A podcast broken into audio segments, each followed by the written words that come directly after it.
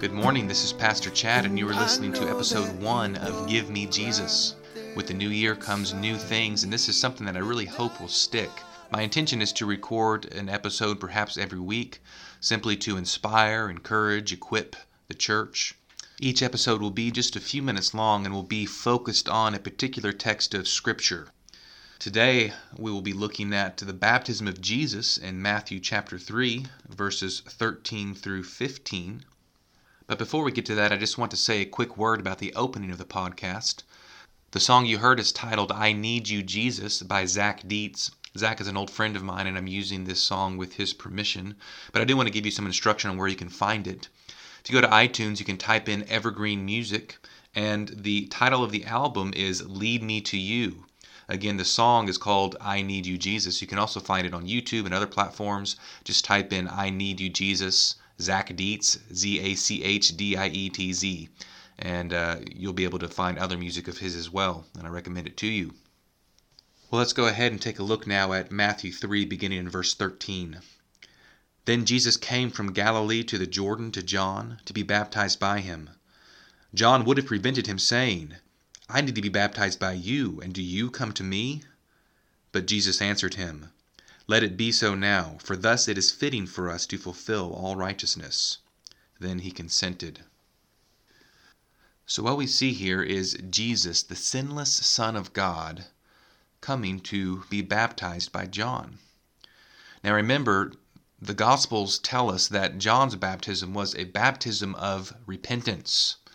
And it is for this very reason that John was reluctant to baptize Jesus. In verse 14, we read, John would have prevented him, saying, I need to be baptized by you, and do you come to me? But hear Jesus' response in verse 15. He says, Let it be so now, for thus it is fitting for us to fulfill all righteousness. Now, the meaning of this is a bit mysterious, but I think we can make some sense of it. We see here that just as Jesus died for sins he did not commit, in some sense he even repented for sins he did not commit. Now, of course, it does not follow that we therefore do not need to repent in order to be saved. We do, the scriptures are clear on that. But just as our faith is not perfect, neither is our repentance. But Jesus has us covered. It seems there are many things Jesus needed to do before going to the cross. Another of these immediately follows Jesus' baptism uh, when he is led out by the Spirit into the wilderness. And there he is tempted for 40 days.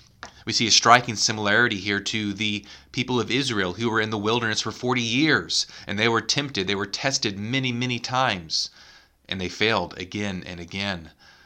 But now, Jesus in the wilderness for 40 days, we see that he passes the test that his people failed over and over again, the test that we fail over and over again. I think we can say that Jesus likewise did this to fulfill all righteousness.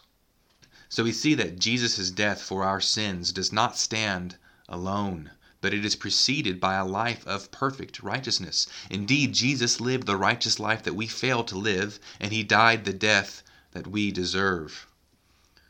And one really incredible thing we see here is that the righteous life Jesus lived was not one far removed from our own experience. No, the Word became flesh and dwelt among us.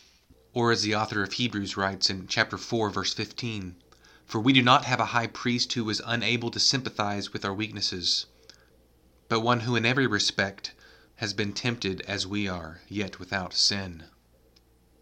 So do not ever think that Jesus does not understand. He went through all of the trials and temptations that we do, and much more, yet was without sin. Moreover, he did everything needed to fulfill all righteousness, even submitting to the baptism of repentance and ultimately death on a cross, so that this righteousness might be credited to all who repent and believe. Well, that concludes our study for today. Next week, we'll continue on in this passage in Matthew chapter 3. We'll look at verses 16 and 17, looking at the actual baptism of Jesus that follows. So I hope you'll listen in again next week. Until then, I pray that you have a wonderful week and that God blesses you and blesses others through you. Oh, every hour, every day I need